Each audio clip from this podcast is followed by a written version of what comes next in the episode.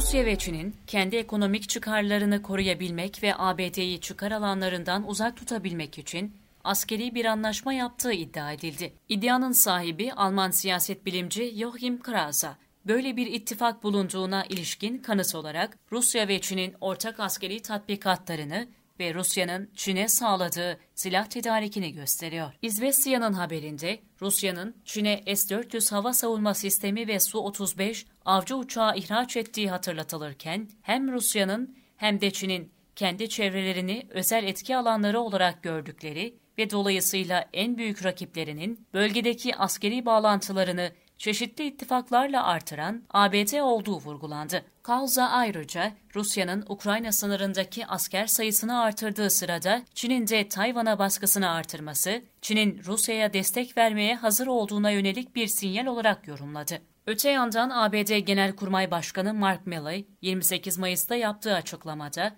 ABD'nin Rusya ve Çin'le farklı bölgelerde yükselen gerilimi düşürmeye yönelik ilişkiler sürdürmesi gerektiğinin altını çizdi. Ancak 16 Mayıs'ta Rusya'nın Birleşmiş Milletler Temsilci Yardımcısı Dmitry Polyanski ise ABD'nin amacının Rusya Federasyonu ve Çin'i kontrol altına almak olduğunu ve ABD yönetiminin bu iki ülkeyi kendisine rakip olarak gördüğünü açıklamıştı.